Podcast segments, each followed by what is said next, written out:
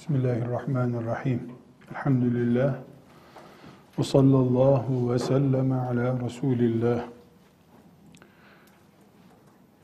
Hanım kızlar, 2000'li yıllarda dinimiz olan İslam'ı yaşayabilmek için kütüphanelerimizde bulunan fıkıh kitaplarından istifade ediyoruz.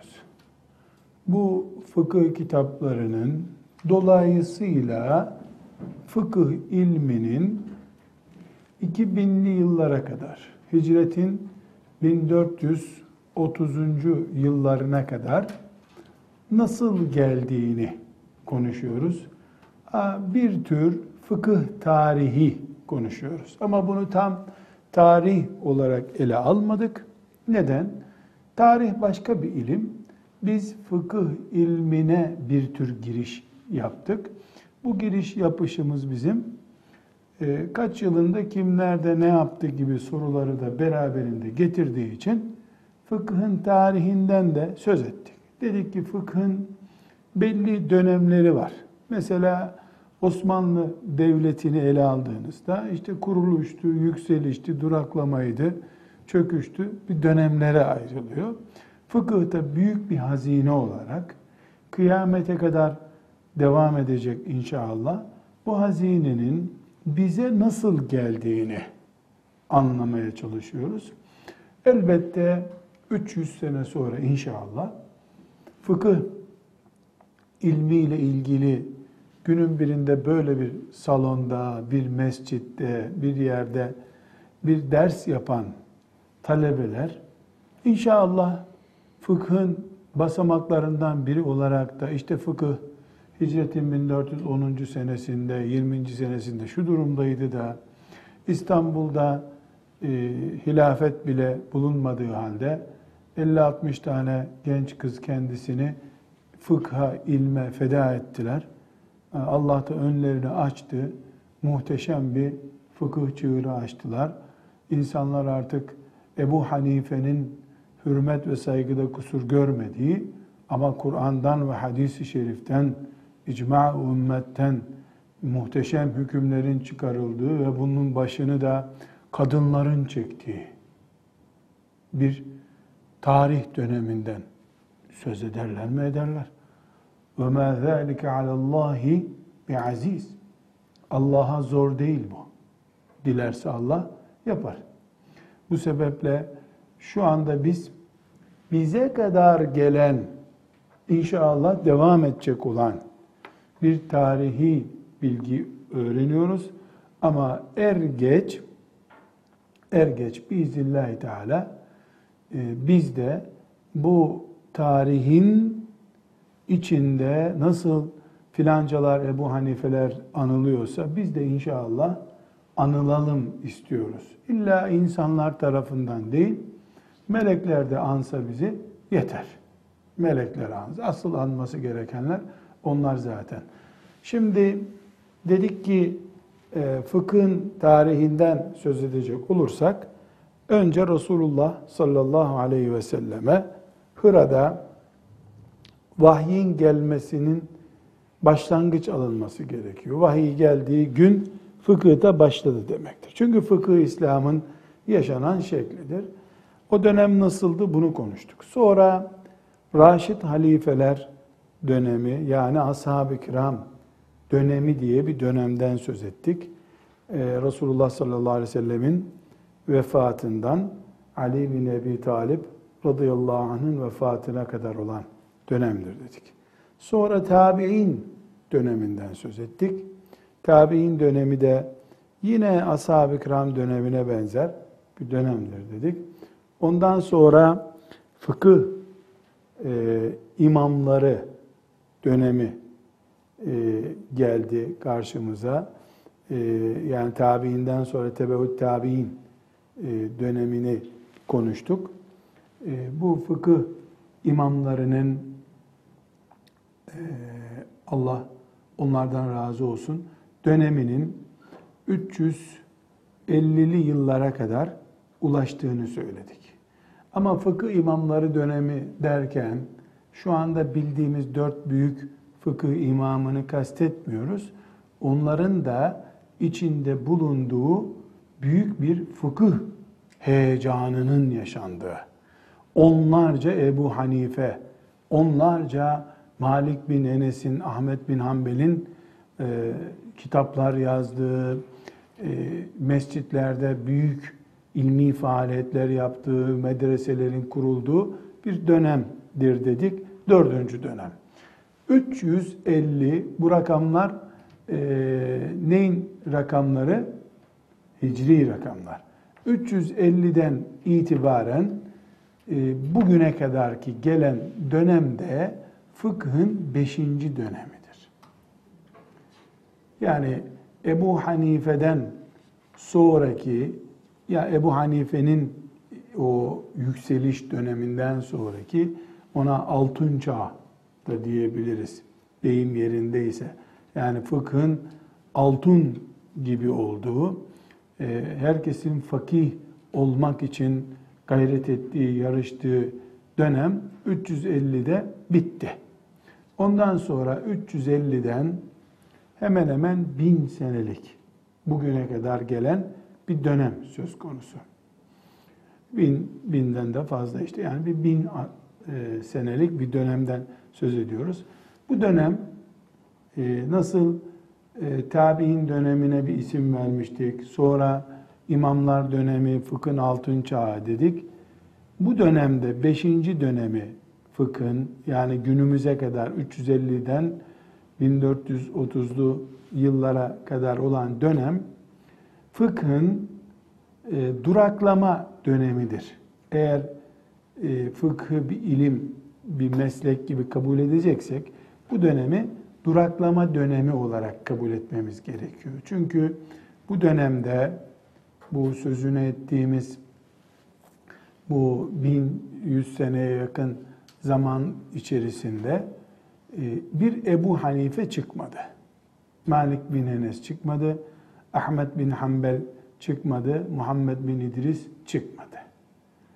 Evet, büyük alimler, e, yani göz kamaştıran Nevevi gibi, e, İbn Hacer gibi çok muhteşem eserler bırakan büyük alimler çıktı bu beşinci dönemde. Ama bu alimler bir defa kendileri biz Ebu Hanife'nin, Muhammed bin İdris'in talebesi bile değiliz dediler kendileri. Ee, yani Ebu Hanife bir ekol olacak kadar büyüktü. İmam Şafii ekol olacak kadar ki oldu, büyüktü. Ama bu bin küsür sene zaman zarfında e, İmam Şafii yanlış söylemiştir. Doğrusu böyledir. Diyecek biri çıkmadı. Diyen de itibar edilir bir adam olmadı. Yani diyen oldu tabi. Hafız değil, Arapça bilmiyor, e, doğru dürüst tefsir okumamış, hatta e, Türkçe yazmayı bile bilmeyip çıkıp yanlış söylemiş onlar aslı böyledir bunun diyen uçuklar çıktı ama ümmeti Muhammed onları alıp doğru söylüyorsunuz demedi. Ebu Hanife'yi ümmet bağrına bastı. Muhammed bin İdris Şafii'yi bağrına bastı ümmet. Ama onları işte kendi iki üç tane e, arkadaşı e, çok iyi söylüyorsun diye pop ofladılar. O kadar. Bu sebeple bu bin yıllık zaman zarfında, bin yıldan da aşkın, e, kaliteli imam olacak bir insan yetişmedi. Fakat burada e, dipnot olarak mı, kenarında bir e, haşiye gibi mi koyacaksınız? Çok özellikle vurguluyorum. Bu dönemde İzz ibn Abdüsselam gibi birisi var aslında. Bu dönemde Suyuti gibi birisi var, Nevevi gibi birisi var ama bunlar hepsi sorulduğunda Şafii mezhebindeniz diyorlar. Ne demek Şafii mezhebindeniz? Yani ben İmam Şafii'nin e, talebesi olacak durumdayım diyor. Ben İbni, İzz İbni Abdüsselam'a şansım olarak baktığımda bir insan bu kadar alim olur diye düşünüyorum. bir Suyuti'ye baktığımda eh pes bundan fazlası olmaz diye düşünüyorum ama o kendisini bir defa İmam Şafii'nin talebesinin talebesinin talebesi olarak görüyor. İleride fıkıh kitaplarında göreceksiniz e, büyük imamlara, Ebu Hanifelere mutlak müçtehit deniyor. Mutlak müçtehit. Mutlak müçtehit, mutlak kelimesini daha önce kullanmıştık hatırlıyorsunuz, genel demek. Yani genel müçtehit, e, bir bağlanmışlığı, bir taraftan sınırlanmışlığı yok. Bu sözünü ettiğimiz Neveviler, İbni Hacerler, İzz ibn Abdüsselamlar mezhep içi müçtehittirler. Henüz müstakilliği yok. Yani kendi başına İslam'ın her konusunda bir İmam Malik gibi sözünü söyleyebilecek ve peşinden gidilebilecek nitelikleri yok. E, zamanları mı uygun olmadı buna? Ömürleri mi yetmedi? Ayrı bir konu. Allah murad etmedi. Bu dönemde e, haşiyemizi kapatabiliriz. Bu dönemde Ebu Hanife türlü kimse gelmedi. Ama gerçekten mücahit adamlar geldi. Mesela e, hem böyle genel e, ortamda tartışılır bir isim e, İbn Teymiye mesela müştehittir. Ama Hanbeli mezhebi içinde müştehittir. Yaşadığı ortam, gösterdiği refleksler şu veya bu sebepten dolayı mutlak bir müçtehit düzeyinde e, görülmemiştir ittifakla. Evet, İbn Teymiye hayran olup yok canım ashab-ı kiramdan sonra onun eşi benzeri yok diyen de var ama e, böyle üç tane talebesinin ya da kitaplarını okuyup etkilenen birisinin böyle demesi başka bir şey. E, ümmeti Muhammed'in ittifaken bu mutlak müştehittir. Bu Allah'ın kitabı hakkında konuşur demesi başka bir şey. Ebu Hanife bir mezhep imamıdır. İmam Şafii rahmetullahi aleyh de başka bir mezhebin imamıdır. Aralarında da yüzlerce meselede farklı görüşler var. Ama daha önce konuşmuştuk. İmam Şafii Ebu Hanife hakkında ne diyor? En-nasu ayalu Ebi Hanifete fil fıkhi. İnsanlar fıkıh konusunda Ebu Hanife'nin çolukları, çocukları durumundadırlar. Yani çığırı o açmıştır diyor. Ee, ona muhalef olan, onun görüşlerini bile benimsemeyen bir başka müştehit büyüklüğünü kabul ediyor. E, Ebu Hanife'nin e, en büyük talebesi olan İmam Muhammed veya en büyük ikinci talebesi olan İmam Muhammed e, İmam Malik'ten ders okuyor. E, İmam Şafii İmam Muhammed'den ders okuyor. Böyle aralarında ne var? Gel gitler. İmam Şafii Ahmet bin Hanbel'in hocası. Aynı zamanda talebesi. Bakıyorsun ki bunlar birbirlerinin üstünlüklerini, faziletlerini kabul ediyorlar. Bir ilim alışverişi böyle ilim borsası kurmuşlar adeta. Allah onlardan razı olsun. Ama daha sonraki dönemlerde e, bu çapta bir alim görmüyoruz diyoruz. Bu çapta kelimesini vurgulayarak söylüyorum. Yani Ebu Hanife yok. Yoksa muhteşem adamlar var. Yani e, ilmi e, yüzlerce sene insanlara yetecek ağırlıkta alimler var. Ama mesela e, büyük muhaddislerden e, ismi aşılamayacak İbn Hacer. Gerçekten büyük alim. Belki hadis literatüründe Ebu Hanife'den de daha fazla bilgiye sahip olabilir. Muhtemel ki öyledir de. Öyle olduğunu zannediyorum. Ama e, Ebu Hanife sadece hadis açısından test edilmiyor. Hadis var, Kur'an var, fıkıh var, e, diğer e, bilgilere muttali olmak var. Bu toplamda ölçüldüğünde mutlak müştehit düzeyinde kimse çıkmıyor. Neyi konuşuyoruz? Ee, beşinci dönemde fıkhın neden durakladığını konuşuyoruz. Burada e, hanım kızlarım e, bir şeyi anlarken, bir tarihi incelerken tek başına incelenmesi mümkün değil. Fıkı konuşabilmek için 350'de 350, 450, 550, 650, 950, 1050 doğru gidiyoruz böyle. Şimdi bu rakamların hangi dönemi yaşadığını bilmemiz lazım. Şimdi Ebu Hanife'nin, e, İmam Malik'in, bilhassa bu ikisinin dönemi İslam'ın hızlı bir şekilde rüzgar gibi doğuya doğru yayıldığı dönemdir. Hatta batıya yayılıp Endülüs'te devlet olma dönemidir. Şimdi İslam'ı her ay bir ülkeyi fethediyor. Bir şehri İslamlaştırıyor döneminde düşünün. Bir de fetih yok, canını kurtarmaya çalışıyor. Her gün bir kale düşüyor. Öyle bir dönem düşünün. Bu iki dönemde yetişecek insanların hangi ortamda yetiştiğini incelediğimizde elbette ordular bir gidiyor ki İran fethedilmiş. Bir gidiyor Azerbaycan geçmiş. Bir gidiyor Özbekistan'a girilmiş. Gidiyor öyle dünyanın Çin'e kadar ulaşmış ordular. E gelen bu ne demek? Fethedilen yer mesela bugün İslam 500 bin nüfuslu bir yer. Bir sene sonra 1 milyon oluyor. İki sene sonra 4 milyon oluyor. Bunlar hep doğurarak insanların çocuk sahibi olarak büyümüyor nüfus. Ne oluyor? 300 bin, 500 bin nüfuslu bir ülke, şehir İslam'a katılıyor. Onlar tıpkı ashab-ı kiram gibi sıfır bir heyecanla İslam'a sarılıyorlar. Oradaki çok zeki çocuklar, zeki insanlar kendilerini İslam'a veriyorlar. Mesela bunun en canlı örneği Ebu Hanife'dir. Ebu Hanife köken itibariyle İran kökenlidir demiştik. İmam Müslim'dir.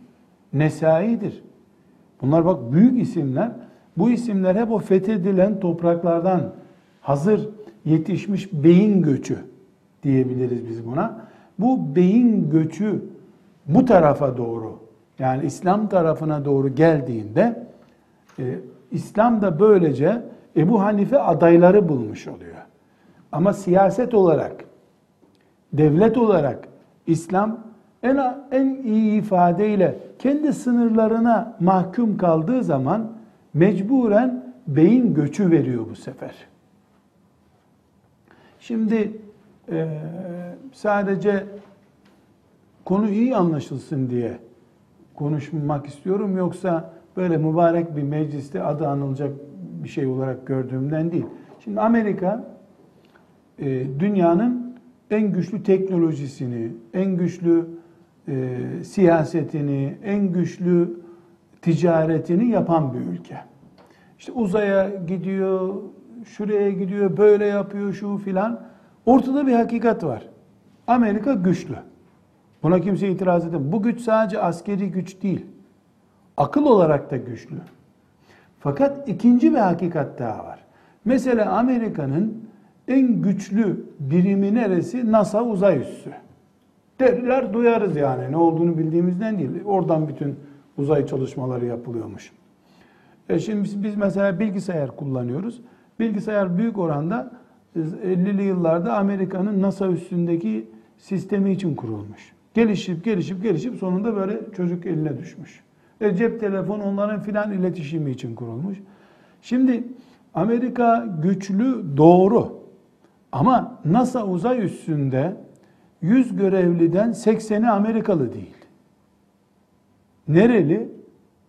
Dünyanın neresinde zeki bir adam varsa oralı. Hindistan'da imtihan ediyor, istihbarat yapıyor. Çok teknik, zeki bir adam var. Kaç paraya çalışıyorsun Hindistan'da? 300 dolara. Al sana 3000 dolar gel peşime diyor. E, Türkiye'de şu anda bakanlık yapanların bir kısmı biliyorsunuz filan yerde Dünya Bankası'nda şurada burada görevliydiler. Türkiye size ilk kat maaş verelim gelin Türkiye'ye dedi. Bu ne oldu? Sen bir kere güçlü oldun mu siyaset olarak? Hani derler ya yağmur da hep ıslak yere yağarmış. Yani kurudu mu toprak bir defa yağmur da oradan gidiyor. Sen güçlüysen devlet olarak, sistem olarak güçlü olunca beyin de sana doğru geliyor. İnsanlığın zekası sana doğru geliyor. Şimdi e, Amerika inşallah yakın bir zamanda çökme sürecini başladığında o buradan Amerika'ya daha çok maaş almak için giden zeki, beyinli insanlar bu ülkelerine dönecekler. Ya da o zaman kim güçlenecek? Büyük ihtimalle Çin görünüyor piyasada. Ee, Çin güçlenecek. Çin'e aynı akım Çin'e başlayacak bu sefer. Çünkü piyasa nerede oluşuyorsa beyin oraya doğru akıyor. İnsanların beyinleri de oraya doğru akıyor. Bunu bu konuştuğumuz günlük gerçeği işte İslam'ın e, yükseliş dönemine ve e, duraklama dönemine vurguladığımızda fıkhın neden bir dönem Ebu Hanifeler yetiştirdiği halde daha sonra Ebu Hanifeleri e, yakalayabilecek bir alim kadrosu yetiştiremedi. Neden yetiştiremedi? Bu sorunun cevabını konuşuyoruz. Burada hanım kızlar e, konumuzla dahil olmamakla beraber çok önemli bir ayrıntı siyaseti olmayan, devleti olmayan, hilafeti olmayan, evrensellik seviyesinde idrak edilemeyen İslam Ebu Hanife yetiştiremez. Bunu söylemek istiyoruz. Ebu Hanife yetişecek olsa zaten mezhepsiz, şucu bucu diye Müslümanlar onu herkesten önce boğarlar. Sahip olacak kimsesi yok çünkü bireysellik ve küçük grupçuluk büyük adam yetişmesini engeller.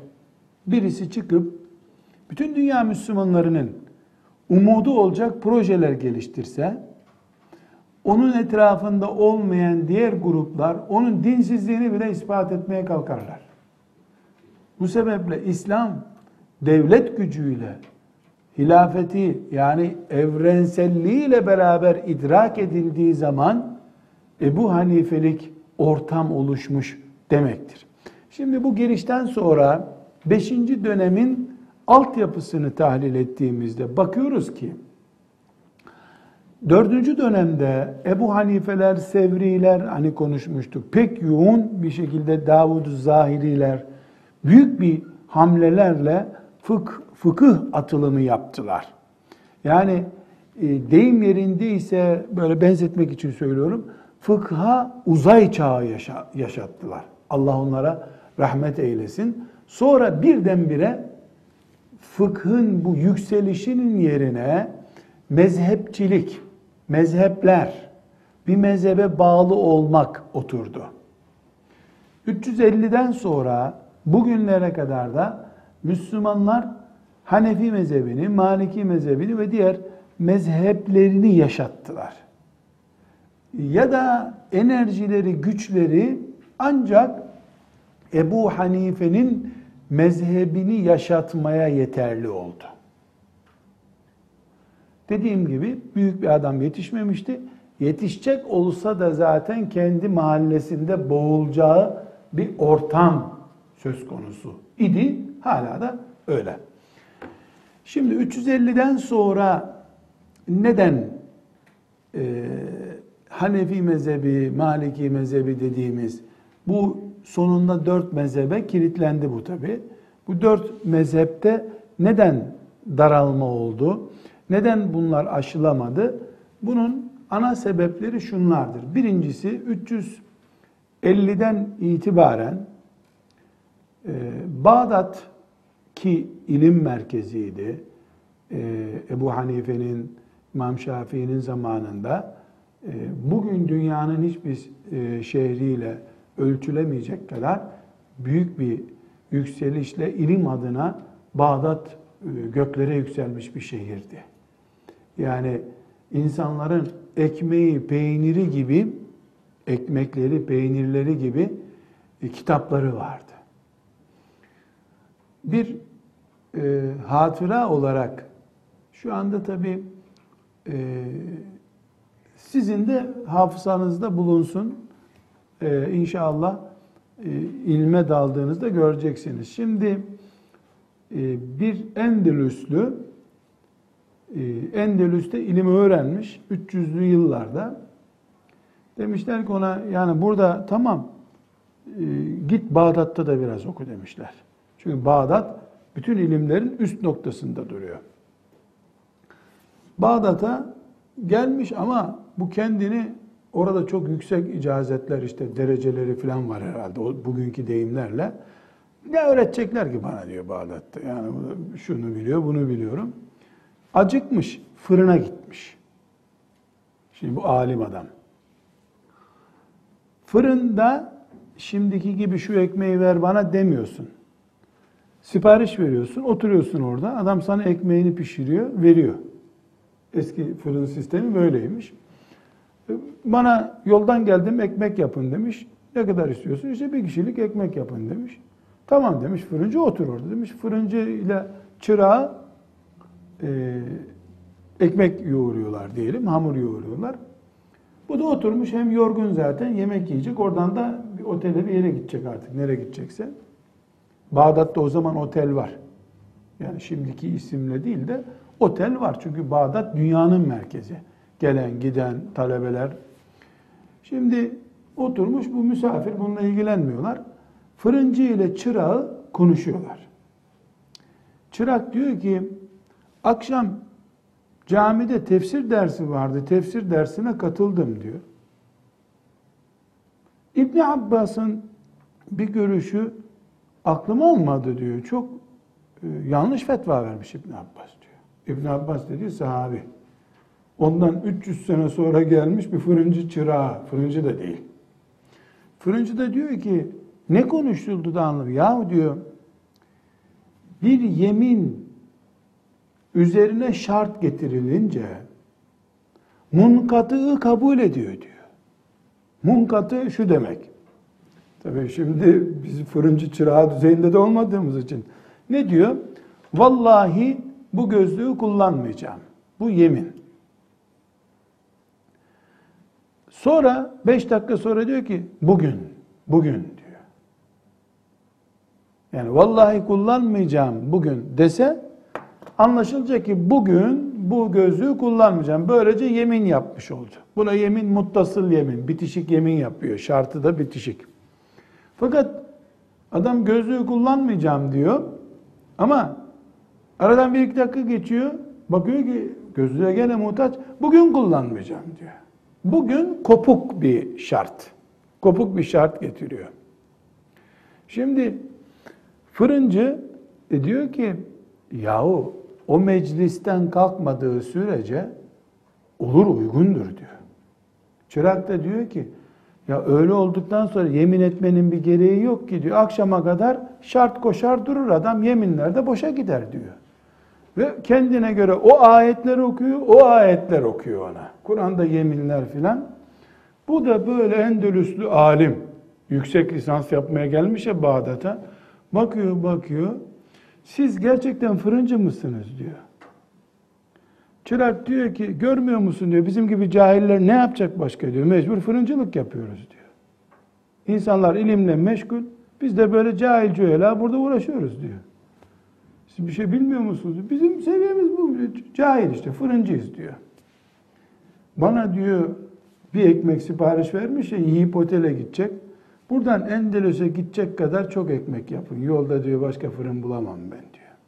Sen kimsin? Nereden geldin? diyor. Ben Endülüs'ten geldim diyor. Otele yerleşecektim, burada ders okuyacaktım ama fırıncısı bile bu kadar ilmi meseleler bilen bir şehirde ben bir şey öğrenemem. Gidip biraz daha Endülüs'te okuyayım karar ettim. Bu şimdi ayet hadis değil ama hanım kızlar fırıncı çırağının bile geldiği seviyeye bak o toplumda. O toplumda demek ki cuma hutbelerinde ansiklopedik gibi bilgiler dağıtılıyormuş. Demek ki evlerde sohbet edildiği zaman kim bilir sohbet konusu olarak Nisa suresini bu akşam bir muhabbet edelim diyorlarmış demek ki. Böyle bir şehirde ama aynı zamanda da İslam hızlı bir şekilde doğuya ve batıya doğru yayılıyor. Afrika'nın içlerine doğru İslam yayılıyor.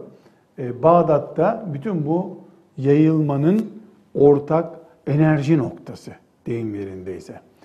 Bu hareketlenme Bağdat'ta hilafetin sona ermesiyle beraber duraklıyor mecburen. Moğollar gelip Bağdat'ı işgal ediyorlar. Bağdat siyasi gücünü kaybediyor. Siyasi gücünü kaybedince bir defa can güvenliği yok. Kimin kim olduğu, niye, nerede durduğu belli değil. Birinci e, neden İslam siyasi gücünü kaybetti. İkinci nedense 350'ye kadar e, bugün dört mezhep dediğimiz mezhepler tam anlamıyla yazıldığı, çizildiği, ekolleştiği, deyim yerinde ise anayasaları çizilmiş oldu. Böylece bu dört mezhebin kitaplarının geniş bir şekilde yazılmış olması ve insanların da, Müslümanların da bu imamların takvasına, zühdüne, ilmine güvenmeleri yeni bir mezhep çıkmasını engelledi. Doğal olarak ne gerek yeni bir mezhebe? Yani bir şüphe var mı? Yok. Arayınca bulunamayan bir mesele var mı? Yok. Kim niye bir mezhep araştırsın gibi bir sebep oldu. Aynı şekilde halifeler, sultanlar, yöneticiler de halk gibi bir mezhebin peşinden gittiler. Halifeler, işte Abbasi halifeleri Hanefi oldular, öbürleri Şafii oldular. E bir mezhepten giden bir yöneticinin bulunduğu yerde kitleler de yöneticinin mezhebine doğru kaydılar. E, bu arada yine bir başka sebep Ebu Hanife gibi mücahit, Allah korkusuyla yaşayan ve ilmine itimat edilen e, alimlerden sonra bu dönemde yani 350'den sonraki dönemde e, esasen iştihat değil bir ilmihal kitabı bile okuyup anlayacak durumda olmayan insanlar bile becerip bir yolla din adına konuştular. Bu yaptıkları cahillik, cahilce tavır insanların Ebu Hanife'nin, İmam Şafii'nin kıymetini bilmesine neden oldu. Şimdi Ebu Hanife, İmam Şafii'ye bakıyorlar, nur akıyor ağzından. Bereket, takva, Allah için fedakarlığa hazır. Buna bakıyor, keyiften taviz yok. Her türlü keyif yerinde, Ebu Hanife gibi de mangalda kül bırakmıyor ama. Dışarıdan baktığında Ebu Hanife, yanına oturduğunda facirin teki veyahut da ilmi öyle değil. Ne oluyor insanlar? Buna bakıp, kötüye bakıp iyiyi abartıyorlar bu sefer. Vay be Ebu Hanife'nin ölüsü bile bunun dirisinden kıymetli dediler. Bu da neticede bu manzara tabi bir defa, on defa, yüz defa olmadı. Binlerce tane örnek oldu. İslam alemi o zaman bugünkü e, Rusya sınırından ta Nijerya'ya kadar olan toprak İslam alemi. Her yer ilim adamı kaynıyor. Bu yanlış örnekler doğru örneklerin değerini artırdı bu sefer. Neye benziyor biliyor musunuz? Mesela bu gözlüğün yenisi piyasada var, daha iyisi de var diye bilsem ben bu düşünce hiç önemsemem bile bunu. Yenisi ucuz zaten. Ama bu benim kullandığım gözlük üretilmiyor. Servise gidince de bir hafta, iki hafta sonra bir daha geri gelecek. Bilsem bunu çok dikkatli yere koyarım. Çünkü yenisi yok. Bunun kıymeti artar. Aslında o kadar kıymetli değil ama yenisi yok diye artıyor. Bu cahil müştehitler diyelim. Uydurma müştehitler yüzünden Ebu Hanife'nin kıymeti anlaşıldı. Elbette Allah böyle murad etti ama biz zahiren ne oldu bitti de mezhepler kökleşti onu konuşuyoruz. Şimdi neticede 350'den e, sonra e, insanlar bir Ebu Hanife arama yerine e, Ebu Hanife'nin kıymetini bilme yarışına girdiler. Bunun bir miktar abartıldığını da yer yer abartıldığını da konuşursak neden mezhep kavramının kökleştiğini, insanların Müslüman olmak kadar değerli bir Hanefi olmak veya Şafii olmak düşüncesine gidebildiklerini, gittiklerini demiyorum, herkes için geçerli bir değil. Cahil bir insan e, düşünebilir. E, yahu Hanefi olmayanlar da Müslüman mı acaba? Bu cahillikten başka bir şey değil eğer hainlik değilse. İslam, İslam'dır. Bunun bir daha e, Hanefisi, şusu busu olmaz. E, her halükarda bu nedenle 350'den sonra bu saydığımız 3-4 nedenden dolayı ciddi bir mezhepçilik ortaya çıktı. Buna mezhep taassubu denir. Taassub. Bu mezhep taassubunun e, temel nedenini söyledim. Bundan kaynaklandı. E, mezhep taassubuna biz karşı mıyız? Elbette karşıyız. Bir defa taassup körü körüne bir şeyin üzerine gitmek demek. Biz Ebu Hanife'nin kullarından değiliz. Ebu Hanife'nin ümmetinden değiliz. Ebu Hanife'nin talebelerinin elinden ilim öğrendik, namaz öğrendik. Dolayısıyla müminiz, elhamdülillah, muvahhidiz, Ebu Hanife'yi çok seviyoruz. Ama Ebu Hanife putumuz değil. Ebu Hanife'yi inkar eden dinden çıkar diyemeyiz. Ama Ebu Hanife'mizle eğlenen, onun e, Allah yolundaki gayretlerini, ilimdeki makamını e, sarsmak isteyenin de en azından en azından ahlakından şüphe ederiz. Başka bir şeyinden şüphe etmeyeceksek eğer. Ahlakından şüphe ederiz. Neden? Bir defa dinin bugüne kadar gelmesi için can vermiş, zindanlara girmiş bir insana karşı vefa gerekir. Bu vefayı yapmamak bir defa onun açısından bir ahlak düşüklüğüdür deriz. Bundan tereddüt etmeyiz. Bu e, taassup yani mezheplerle kendini daraltmış olma görmenin e, halk açısından ayıplanacak bir tarafı olmadığını ben şahsen düşünüyorum. Neden? İnsanlar namazı kimden öğrendilerse ondan olur. Ne bilsin adam İmam Malik'in hadis delili daha güçlü. Ahmet bin Hanbel'in müsnedinden 30 küsür bin hadisten gidip hadis mi arayacak köyde tarlanın kenarında adam? Halkın ne öğretildiyse onu. Eğer e, böyle tenkit edilecek bir taassup, körü körüne e, mücadele etme gibi bir şey tenkit edilecekse insanları medreselerde boş işlerle meşgul edip müştehit yetiştirmeyen e, bunu bilerek yaptılarsa insanları e, 3-4 imamın peşinde tutan insanlar belki bundan mesul olurlar eğer ortada bir mesuliyet olacaksa. Bu taassup beraberinde taklit dediğimiz bir sonuç getirdi. İnsanlar taklide yölde, e, yöneltildiler. Taklit yaparak din yaşamaya başladılar. Biraz önce söyledim yapacakları bir şey de yoktu insanların. Yani Ebu Hanife gibi, İmam Yusuf gibi, İmam Muhammed gibi insan yetişmiyor ki ne yapsınlar? İnsanlar taklit ettiler. Fıkıhta taklidin e, bir sakıncası yok. E, ama e, imanda insan kör taklit yapmaz elbette. Kur'an ve Resulullah sallallahu aleyhi ve sellemin hadis-i şerifleri taklit edilir. İnsan taklit edilmez.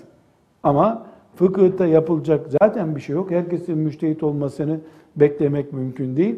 E, müştehit olan Allah'ın o makamlara yükselttiği kullarının e, peşinden gidecek Müslümanlar. Gittiler de. Fakat bu taklidin ve taassubun yani taassup ne ediyoruz? Bir mezheple kilitlenip kalma. Taklit de onun bir açılımı olarak kullanılacak bir kelime. Önündekine bakarak yapma, önündekine bakarak yapma. Kendisi bir şey geliştirmiyor. Burada e, doğal olarak 350'den bugünlere kadar e, içtihat ilminin köreltildiğini yani artık müçtehit iştihad edecek müçtehidin yetişmesine ihtiyaç bile hissedilmediğini görüyoruz bu dönemde. Nasıl olsa işler iyi. Ee, akşam e, fetvayı soracak hoca efendi buluyorlar, alimler bulunuyor. Biraz da olaylar bir müştehidin e, ihtiyaç hissedileceği ya da müştehidimiz olsaydı denecek çapta olaylar değil. E, teknoloji asrıyla beraber ya da Avrupa'nın hayat tarzını Müslümanlara da e, enjekte edip de Müslümanların da Avrupalılar gibi yaşamaya başladığı son 200 seneden beri ise keşke bir müştehit olsa da bu sorulara cevap verse. Sigortasından şu işlemine kadar, kredi kartına kadar keşke bir müştehidimiz olsa denen bir arayış içerisine girildi ama neticede bin sene içinde bir müçtehit arayışı olmadı kimsenin. Müçtehit yetişmesi için yatırım da yapılmadı. Hatta e, bir müştehit lafı kullanan birisi olduğunda onunla savaşıldı bile. Mücadele edildi. Mesela iştihat kapısı kapatılmıştır diye kesin böyle bir cümlede kullanılır oldu. Hala kullanılıyor. Yani bu sembolik bir kapı. Yoksa bir cami kapısı gibi bir kapı değil. Yani iştihat kapısı kapatılmıştır demek ihtiyaç çok iştihat etmeye demek. Bir kere iştihat korsan bir şekilde açıldıysa iyi ki kapattılar bunu. O zaman Ebu Hanife de korsan iş yaptı demektir. İştihat kapısını Allah ve peygamberi açtıysa kullarına ki öyle o zaman Allah kapattım diye bir talimat göndermesi lazımdı. Allah'ın açtığını kullar nasıl kapatırlar? Bu cümle kesinlikle doğru değil. Ama şu doğru. Bu kapıdan girecek adamı kalmadı Müslümanların. Doğrusu budur. İştihat kapısının şifrelerini bilen adam yok. Kapandı kelimesi bir irade beyanını gösteriyor. Yani biz açmıştık, biz kapattık demek oluyor. Böyle bir şey olamaz ki. Allah'ın açtığını kul nasıl kapatacak? Ama bu kapı açık, kimse girmiyor buradan. Ya da girecek ehliyetleri yok. Böyle denebilir. Bizim iyi itikadımız şudur. Muaz bin Cebel'e e, iştihad etmeye ruhsat verdi. Aleyhissalatü vesselam Efendimiz ashab-ı kiram iştihad ettiler. Bu ümmette fıkıhta iştihat vardır. Bu iştihat Ebu Hanife döneminde zirvede yapılmıştır. Daha sonraki dönemlerde şahsiyet zafiyetleri, fedakarlığında Ebu Hanife'nin seviyesine ulaşamayanlar, ilimde Muhammed bin İdris'in seviyesine ulaşamayanlar iştihat yapamadılar. Aradan asırlar asırlar geçe geçe iştihat zor, yapılamaz şey haline geldi. Bu bir daha yapılmayacak anlamına asla gelmez. İnşallah benim kızlarımdan üç tanesi, beş tanesi iştihat edecekler. Bu kapıdan girip cennetten çıkacaklar inşallah. Bu kadar basit. Ama elbette bu öyle bir vakıfta enstitü kurup fıkıh araştırmaları enstitüsü kurup o araştırmalarda da işte haftada iki saat ders yaparak dört sene sonra da müştehitler öyle e, çocuk oyunu oynamıyoruz burada. Ebecilik oynamıyoruz. En azından Ebu Hanife kadar kırbaç yiyeceksin. Hangi tür kırbaç? Uykuyu santimle uyuyacaksın. Cep telefonuyla konuşurken hesabını bileceksin. Artık neyse muktezası, alim olmanın, müştehit olmanın Onların hakkını verene canlar kurban olsun. İstediği kadar iştihad etsin. E, kapatmıştık biz bunu nereden girdin deyince sen kim oluyorsun ki kapatıyorsun denir. Sen kimsin de kapıyı kapattın? Sen mi açmıştın da şimdi kapatıyorsun? Deriz. Bu dönemde taklit yani e, taassup sahibi olup bir mezhebi taklit etmenin ortaya çıkardığı yanlış sonuçlardan biri de önceki dönemlerde olmayan boş münazaralar, tartışmalardır. İpe sapa gelmez. Hiç kıyamete kadar kimseye faydası olmayacak konusu, konularda ciltler dolusu kitaplar yazılmış. E, bu sebeple fıkıhta hayali şeylerin konuşulduğu bir ilim durumuna düşmüş. Bu bir yanlıştı. E, bu yanlışa şimdi de hala Müslümanlar devam ediyorlar. Hiç kendisini 50 sene, 100 sene daha yaşasa ilgilendirmeyecek konuda soru üstüne soru soruyor Müslüman. Bu bir vakit zayiatıdır. Bu bir israftır. Enerji israfıdır, ilim israfıdır, e, gelecek israfıdır. O zaman maalesef bu 350'den sonraki dönemde e, yapılmış şeylerdir. E, bir de bir tür partiler gibi gruplar da çoğaldı bu dönemde. Bu çoğalan gruplar tıpkı yöresellik gibi nasıl filanca yerliler, filanca yerliler, işte Trakyalılar, şuralılar, buralılar diye bir ayrım yapılıyor. Yani Müslümanlar asıl gaye olan yeryüzünde Allah'ın adını yüceltmek gayesini becerip e, yükseltemeyince, o gaye uğruna kendilerini, canlarını, mallarını, çoluk çocuklarını feda etme becerisi gösteremeyince Ahmet bin Hanbel gibi neticede işte basit bir şekilde gruplaşmalara geçildiği de olmuş cahiller arasında. Alimlerin yaptığı iş değil bu tabi. Cahiller arasında ama bu Müslümanlara mal olmuş. Müslümanlara mal olunca e, ortaya bir gruplaşma çıktı. Bu gruplaşmada mezhepçiliğin, taklitçiliğin, taassubun körel, e, kökleşmesine neden oldu. Bütün bunlar işte 1924'te halifesini, İslam devletini kaybedip kafirlerin elinde oyuncak olan bir ümmeti Muhammed haline gelme sürecini doğurdu. Hani anlatılır ya Sultan Fatih rahmetullahi aleyhi ve gaferallahu leh e, İstanbul'u fethedeceği zaman papazlar da oturmuş melekler dişi midir erkek midir diye onu tartışıyorlarmış.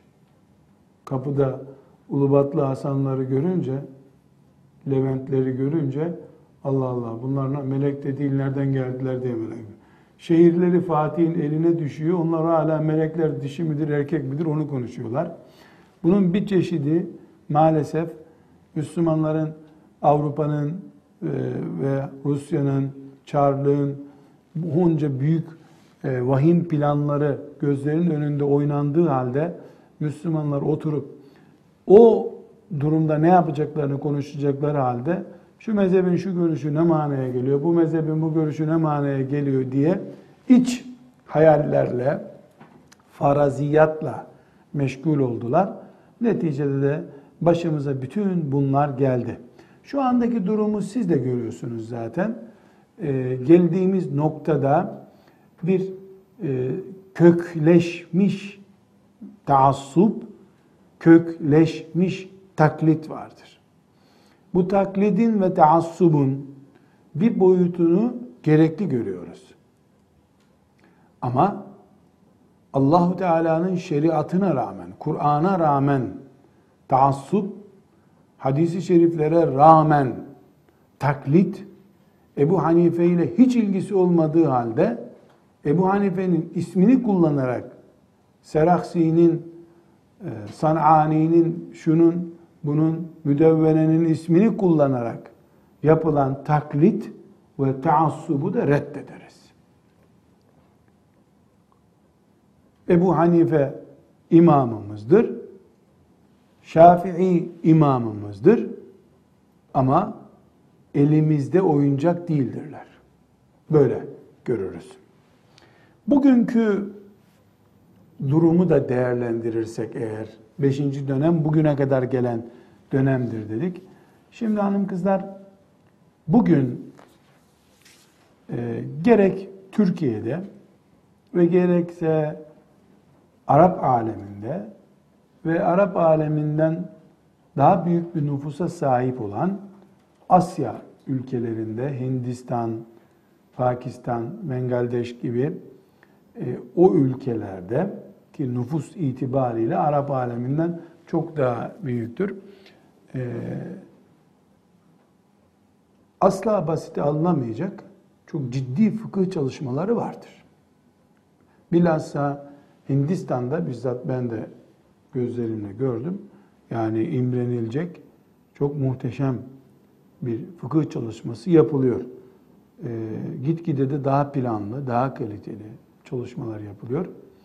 Arap aleminde de e, hakikaten 150 sene önce o çalışmalar yapılsaydı şimdi belki de daha muhteşem sonuçlar alacaktık. O denecek çapta çalışmalar yapılıyor. Enstitüler var, kuruluşlar var. Ama derli toplu olarak e, Arap alemindeki şeriat fakültelerinde fıkıh dersleri okutuluyor. Planlı, programlı olarak şeriat fakültelerinde. Hindistan, Pakistan'da e, medreseler var. Yakın döneme kadar Türkiye'de de çok güzel medreseler vardı. Son 10 sene içinde e, ilahiyat fakültelerinin çok seri bir şekilde şu anda yüzden fazla ilahiyat fakültesi olduğu söyleniyor. Kurulması üzerine az çok mürekkep yalayabilecek herkes fakültelere geçti. Fakültelerde fıkıh okutulduğu kadar okutulacak. E, bir de sizin gibi böyle kendisini kimsenin olmadığı yerde Ebu Hanife'nin peşinden ben gideceğim diyen, Resulullah'ın sünnetini ben anlayacağım diyen işte bireysel çalışmalar var. E, artı bir ilave daha yapacak olursak fıkhın genel çatısı olabilecek şekilde fıkıh e, konseyi de var. Bir e, Suudi Arabistan kökenli e, denebilecek fıkıh konseyi var. Bu fıkıh konseyinde e, toplanıp son konular, işte acil konular e, epey bir miktarda ve 50-60 konuda e, bir sene, iki sene çalışıp İslam aleminde fıkıhta zirveye çıkmış isimlerle yürütülen bir çalışma o. E, sonuçlar çıkıyor. Genelde biz e, bunu hürmet ve saygıyla karşılıyoruz. Çünkü e, daha ötesi, daha ilerisi olmayan bir çalışma bu. Bu konseyin yaptığı çalışmalar yayınlanıyor. O çalışmaları fıkıhla ilgilenen herkes izliyor. Çünkü hazır malzeme orada. O konseyin verdiği kararlar ışık tutuyor.